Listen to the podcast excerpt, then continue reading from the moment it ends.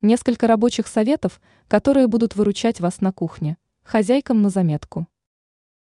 У всех опытных хозяек есть особенные хитрости, которые они используют на кухне в различных нестандартных ситуациях.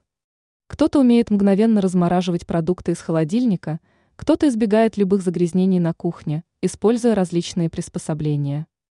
Вот лишь несколько интересных решений. Часто нужно варить продукты на сильном огне, и мы сталкиваемся с образованием пены, которая норовит залить плиту. В этом случае наверх кастрюли по центру положите деревянную ложку. Пена будет доходить до нее, а потом оседать обратно. Метод работает, проверено на практике.